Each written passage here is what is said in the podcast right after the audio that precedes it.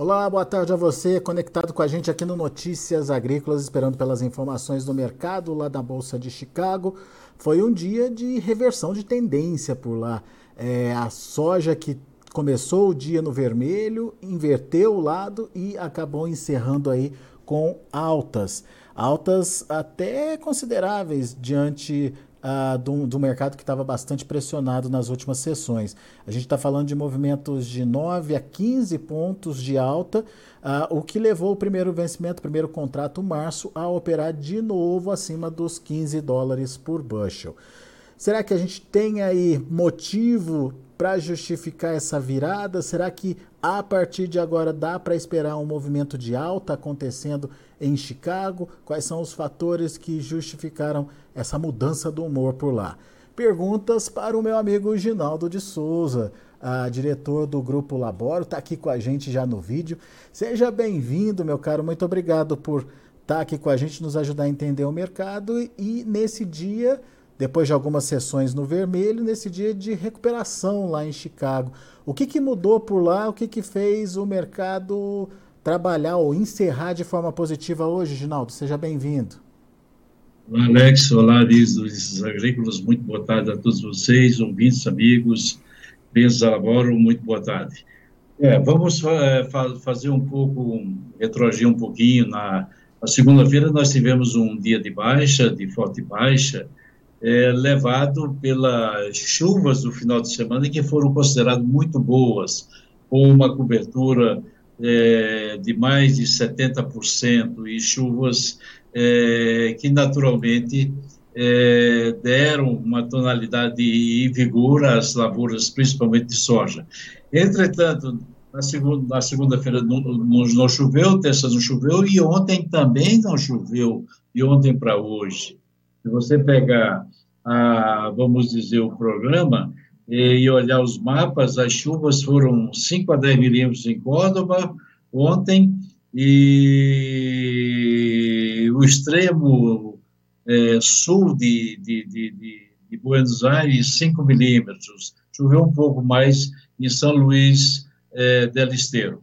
Então, o mercado começou amanhã, começou à noite trabalhando em baixa, forte baixa, 10, 12 centavos, aí tá até, até mais.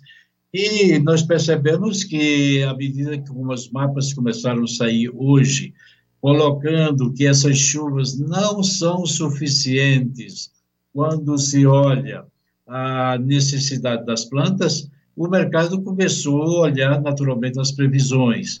E as previsões indicam, meus caros amigos, que é, as chuvas que estão vamos dizer, nas nuvens, são insuficientes para a recuperação e das perdas da soja. Então, nós sabemos perfeitamente, estamos num período muito crítico na Argentina. Nós sabemos que o final de janeiro, a última quinzena de janeiro e a primeira quinzena de fevereiro é um período essencialmente é, significativo para as lavouras de soja. Nós sabemos perfeitamente que toda e qualquer chuva nessa época é muito bem-vinda e vai ajudar, mas as chuvas, além do, do, do vamos dizer, aquém do necessário, faz um, um rombo muito grande na produtividade da soja, e é por isso que o mercado hoje reverteu de 10, 12 de baixa para 10, 12 de alta. Essa reversão, naturalmente, foi algo fenomenal e o mercado veio testar no maio aí os 14,90 e vamos dizer 14,98 e ele tem possibilidade. Vamos falar do maio, o março é, ele rompeu os 15 e se ele romper esses níveis aí que ontem, por exemplo, ontem nós vimos o mercado batendo 15, 15,02 no maio recebendo pressão. Hoje ele não não recebeu pressão e no final o mercado acabou fechando melhor, bem melhor. Então eu diria para vocês, é tempo de espera, é hora de analisar melhor. O clima está seco na Argentina, Se não chover, o mercado vai romper os 15 e vai buscar níveis superiores, por exemplo, como 15 e 30, que é, outra, é uma grande resistência que tem lá pela frente. Mas para que isso aconteça, é preciso que essa expectativa em relação ao clima continue ruim, é isso, Ginaldo? É isso, exatamente isso, Alex. Não tenha dúvida que nós estamos num período crítico.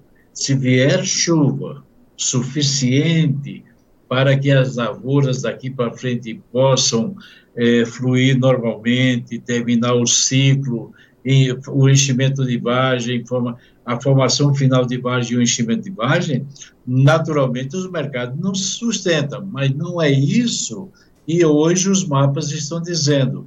Os mapas estão mostrando que as chuvas que tem, que tem nas nuvens são insuficientes para atender às necessidades da soja. Muito bem. Ah, como você vê esse momento lá em Chicago para o produtor brasileiro? Eu pergunto isso, Ginaldo, porque a gente está evoluindo com uma colheita de uma safra aparentemente gigantesca por aqui, né? Você tem essa percepção? Realmente vem uma safra cheia por aqui e o fato do produtor estar tá atrasado na comercialização preocupa nessa entrada de safra? Alex, meus amigos, é bom lembrar o produtor brasileiro que o Brasil, com exceção do Rio Grande do Sul, tem uma super safra, estado por estado na safra brasileira não é menos de 150 milhões de toneladas. E 150 milhões de toneladas. Se na Argentina tiver apenas 35, um exemplo, quebrou 15 milhões na Argentina, mas o Paraguai tiver aí mais 8, 10, nós estamos falando aí de uma safra na América do Sul de 195, ou possibilidade de chegar a 200, 200 milhões de toneladas. Essa safra é uma safra recorde, sem dúvida nenhuma, e que o mercado terá dificuldades em absorver tudo isso. Porque hoje o grande mercado é a China. A China não vai comprar mais do que 104, 105 milhões de toneladas se realmente chegar lá. Então, o produtor brasileiro, com talvez aí, hoje eu não vi como é que está a situação, qual é o total vendido, mas ainda é muito aquém das, das vendas dos anos anteriores, talvez estejamos aí com 30%, um pouquinho menos, um pouquinho mais, porque essa semana fluiu bem e a gente vai computar isso na sexta-feira. Mas eu diria para você que tem que tomar muito cuidado. As chuvas, se as chuvas não vierem, Chicago sobe um pouco mais, Pode ir a 15,30, 15,50 para o contrato maio? Pode, mas tem que ficar de olho, porque o produtor brasileiro vendeu é, muito menos do que a média de anos anteriores, e Chicago, naturalmente, não vai absorver, é, ou melhor, o, a demanda não vai absorver toda essa soja, e você não pode esquecer que em abril a safra sul eh, a safra norte-americana já está sendo plantada e você não tem aí naturalmente a, a perspe perspectivas de um laninha. Então a safra americana poderá ser uma safra cheia. É cedo para falar disso? Sim, muito cedo. É cedo para falar de quebra na, nos Estados Unidos? Sim. Se quebrasse, seria outra história, mas nós temos que contar com safra cheia. Se essa safra nos Estados Unidos for uma safra cheia, com mais 195, 200 milhões de toneladas da América do Sul, você vai ver preço muito, muito baixo dos níveis que estão hoje. É preciso levar em consideração o montante vendido, o percentual vendido, mas levar em consideração que a safra é grande mesmo que a Argentina quebre 15 milhões de toneladas, nós teremos uma safra sul-americana muito grande e que vai repercutir nos preços lá em Chicago durante a pressão de colheita. Nós estamos começando a colheita, não é hora de pressão, mas logo, logo, no final de fevereiro, março, teremos pressão de colheita. Muito bem. Ginaldo, olhando para o que está acontecendo no Brasil, hoje Chicago reagiu positivamente por lá, mas em compensação o dólar tomou esse ganho do, do produtor brasileiro, né? Caindo mais de 1,2%, estou vendo aqui. É, como é que faz essa conta, hein, Ginaldo? O, o, o prêmio está ajudando ou a pressão de entrada da safra brasileira está pressionando? O que está acontecendo no Brasil, Ginaldo? Veja bem, o, a semana passada negociou soja no prêmio março a 38, tá? É, negociou na sexta, segunda-feira 37, 38 e negociou até 40. Hoje, o prêmio de fevereiro foi feito a 58, o prêmio. O prêmio de fevereiro está bom, o de março também está bom. E eu diria para você que essa compensação, descompensação que o dólar fez, tirou naturalmente o benefício que o, que o prêmio ajudou, porque esse prêmio mais alto foi em função que os chineses estavam comprando soja aqui ontem e hoje nós vamos ver o resultado daqui dois ou três dias. Então, este prêmio mais Chicago, no resultado final, nós tivemos o preço da soja mais baixo. Ontem, antes de ontem, nós negociamos soja a 176, ontem a 175, e hoje a soja não liquida mais do que 172 reais para pagamento no final de março. Então, o dólar descompensou e atrapalhou na vida, naturalmente a vida do produtor. Então, essa questão do dólar foi muito significativa, Alex, meus amigos, porque o dólar acabou tirando, descompensando a alta em Chicago e a alta do prêmio. Isso trava a negociação, Ginaldo? isso trava de certo modo. Tanto é que a, vamos dizer, as negociações de mercadoria física, elas foram muito mais no prêmio com o CBOT de Chicago do que em reais. É, os preços em reais, na realidade, não fluíram muito.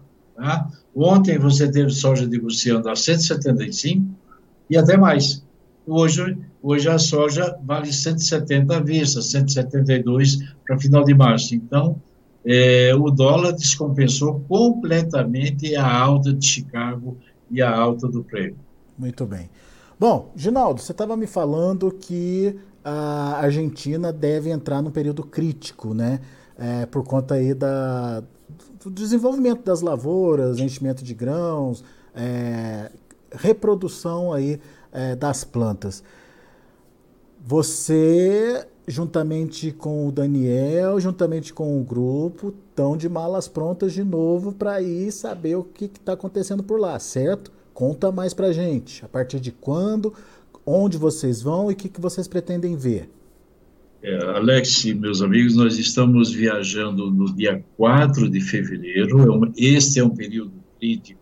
É o período em que a soja da Argentina pode ser trazer uma super safra, se, se, se tivermos clima adequado, ou uma safra que realmente com grande quebra, se o clima não ajudar. Nós estaremos viajando dia 4, nós vamos sair daqui no período do, do almoço, vamos dormir em Buenos Aires.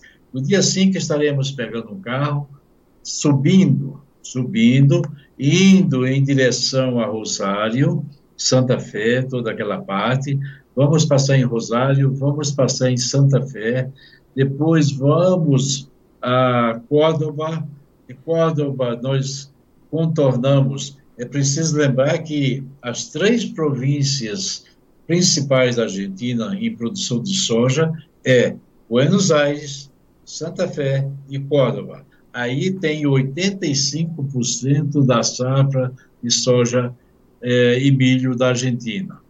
Muito bem.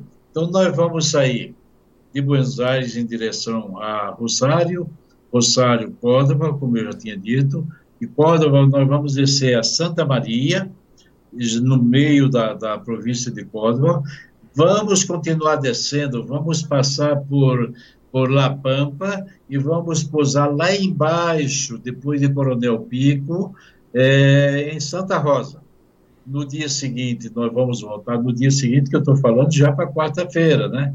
Vamos voltar é, por é, pelo lado leste, pegando toda a província de Buenos Aires e voltando de novo em direção a Rosário. Depois, na quinta-feira à noite, nós vamos então para Buenos Aires.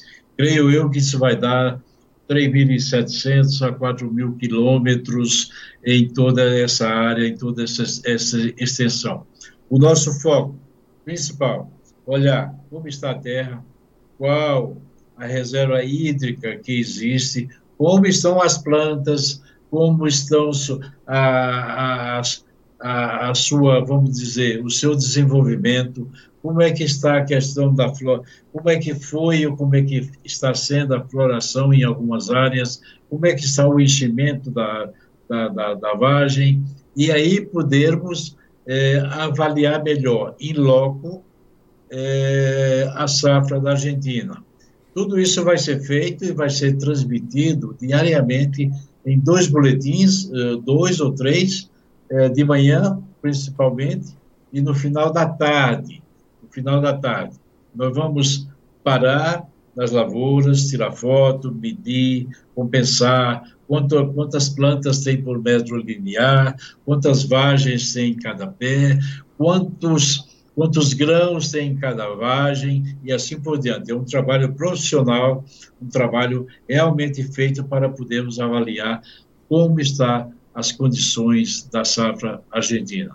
Isso, Ginaldo, é fundamental para que a gente de fato entenda o que vem por aí, porque está é, é, tá muito discrepante ainda os números que vêm de lá, né? É, a gente tem aí é, consultorias falando de perdas é, de, é, de, de números abaixo de 37, 38 milhões de toneladas e consultorias ainda mantendo números acima aí dos 45 milhões de toneladas, né? São os absurdos, são os extremos. Infelizmente, é, acontece por pessoas que não acompanham, não fazem um trabalho. Nós fazemos um trabalho diário de verificação de quantos milímetros cada área recebeu fazemos um trabalho de como estão as temperaturas e, naturalmente, buscamos é, avaliar como estão as perdas, falando com produtores também na Argentina. Eu posso te dizer com toda sinceridade que 45 é um exagero, não existe mais safra na Argentina de 45. A safra da Argentina, hoje, eu já posso antecipar, abaixo de 40. Agora, não podemos dizer que a safra hoje da Argentina é 34, 35 milhões, como tem alguns falando. Agora, se não chover nos próximos dias, poderá ser 34, 35 ou até menos, porque está entrando no período realmente crítico para a soja argentina. Então, nós temos que levar em consideração esses dados. Vamos fazer análise, vamos trazer é, diariamente as nossas opiniões, mostrando as lavouras, e o, o te, vamos dizer, o telespectador, o, o cliente da Labor, o, o cliente da, da, de notícias agrícolas, vai poder verificar exatamente o que está acontecendo, como está acontecendo, e nós vamos dizer, se não chover nos próximos dias, ou se chover nos próximos dias, vamos ter esse tipo ou seja, nunca o Crop Tour para a Argentina foi tão relevante como esse, hein, Ginaldo? É, é, é realmente, é, nós vivemos uma situação muito difícil no Sul, pegou, infelizmente, também o Rio Grande do Sul, mas o Rio Grande do Sul teve chuvas. A Argentina vem carregando um longo período um, que não acontecem chuvas, por exemplo, como aconteceu esse final de semana. Foram chuvas com uma, um grau de cobertura de mais de 70% e chuvas boas. Só que essas chuvas naturalmente se evaporaram rapidamente, porque a terra estava muito seca. Se tivesse vindo mais um dia de chuva, mais outro dia, hoje, amanhã, aí era diferente, mas você olha os mapas, o Alex, meus amigos, os mapas indicam chuvas a partir de, do dia 28, ou seja, daqui três dias, mas chuvas insuficientes para recuperar qualquer tipo de, de soja que está sofrendo nesse exato momento. Teria que ver chuvas 28, mas depois ela já pula para o dia 31, e assim por diante. Se as chuvas continuarem irregulares, Chicago, evidentemente, sobe um pouco mais. Só lembrando que depois, lá na frente, quando a colheita, a pressão de colheita ou a safra tiver sido definida, naturalmente vem pressão de colheita, vem pressão de preços em Chicago, porque a demanda não é suficiente para absorver toda a safra da América do Sul. E principalmente lá na frente, se a safra da americana for uma safra normal, com clima normal, e aí sim, aí nós vamos ter preços muito, muito baixos em CBOT. Muito bem. Portanto, convite para você que está nos acompanhando nessa entrevista.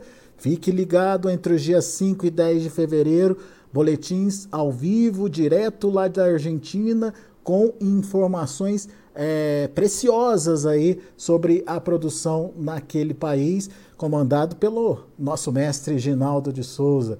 Ginaldo, mais uma vez, muito obrigado, viu, por estar aqui com a gente, compartilhar é, o seu conhecimento aqui com o pessoal que nos acompanha. Volte sempre, meu amigo. Ok, meu caro Alex, um abraço a todos vocês e a todos os ouvintes, todos aqueles que nesse momento estão nos ouvindo. Eu desejo aí, quero aproveitar e, e para pedir ao nosso Pai, nosso Criador, e abençoe o agronegócio, abençoe a todos aqueles que trabalham, que lutam para uma vida melhor. Luz e paz a todos. É isso aí. Obrigado, meu amigo. Abraço. Até a próxima. Com Deus. Tá aí, Ginaldo de Souza, Grupo Labora aqui com a gente analisando o mercado. Hoje, mercado climático influenciado pelo clima na Argentina. Chegou-se ao entendimento que as chuvas dos últimos dias, apesar de boas, bem distribuídas, não foram suficientes para garantir ou para consolidar uma safra cheia ou uma safra é, melhor lá na Argentina. O que é, se viu e o que chamou a atenção é que pela frente também não tem grandes previsões de volta dessas chuvas nos mapas climáticos, não. Isso deixa a situação é, um pouco mais complicada por lá e imediatamente o mercado reage, como a gente viu hoje. Vamos ver, vamos ver os preços, vamos ver como estão as negociações lá na Bolsa de Chicago. Olha aí, o março encerrando já, portanto, acima dos 15 dólares por bushel, 15 dólares e 2 centes, alta de 14 pontos. O maio está quase lá, 14 dólares e 96 centes por bushel é, finalizando aí com 10 pontos de alta. O julho, 14 dólares e 88 centos por bushel, 8 pontos e meio de elevação. O agosto, 14 dólares e 49 centos por bushel, 8 pontos mais 75. Números positivos para a soja, vamos ver o milho. Milho encerrou no vermelho, mas perdas pequenas. A gente tem o março fechando aí a 6 dólares e 74 centos por bushel, queda de 2 pontos mais 25. O maio, 6 dólares e 73 centos por bushel, perdendo 2 pontos. O julho, 6,63, queda de 1 ponto e meio. E o setembro fechando com baixa aí de 3 pontos e meio a 6 dólares e 4 centos por bushel. Para finalizar, a gente tem o trigo, Trigo trabalha, ou encerra aí de forma positiva, o março 7 dólares e 41 centos por bushel, 6,75 de alta, a mesma alta para maio que fechou a 7,49, o julho teve 6 pontos de alta, fechando aí o mercado a 7 dólares e 50 centos por bushel, setembro 7,56 com alta de 4 pontos mais 25. São os números de hoje, já de finalização dos negócios lá na Bolsa de Chicago. Agradeço a sua atenção, agradeço a sua companhia, agradeço ao pessoal que está acompanhando a gente pelo YouTube. O YouTube oficial do Notícias Agrícolas também tem uma audiência crescente. A gente agradece aí pela participação de todos. Mas fica o convite para que você interaja com a gente, mande sua pergunta, é, envie seus questionamentos, enfim, tire suas dúvidas sobre o mercado que está sendo apresentado naquele momento. Nesse, é, nesse boletim, por exemplo, a gente falou de soja, mas a gente tem boletim de milho, de trigo, de é, clima, enfim, a sua participação é muito importante aqui com a gente. Mas para participar através do YouTube, você precisa estar inscrito no canal. Faça sua inscrição lá no YouTube oficial do Notícias Agrícolas. Não esqueça de acionar o sininho. Afinal de contas, é, quando você deixa esse sininho acionado, todo boletim que começa no Notícias Agrícolas é, você é alertado, um aviso chega até você para que você possa acompanhar e não perder nada, ficar sempre bem informado. E, claro, não esqueça de deixar o seu like, o joinha ali para gente. É, essa forma de uh, ajudar a gente, dando seu like, nos ajuda também a disseminar, a dividir essa, essa entrevista com outras pessoas, para que outras pessoas possam também acessar as informações trazidas aqui pelo nosso time. Combinado? Muito obrigado a você que está conosco, muito obrigado a você que participa com a gente e ah, continue com a gente, afinal de contas, tem mais notícias e mais informações eh, para que você seja o produtor mais bem informado do Brasil.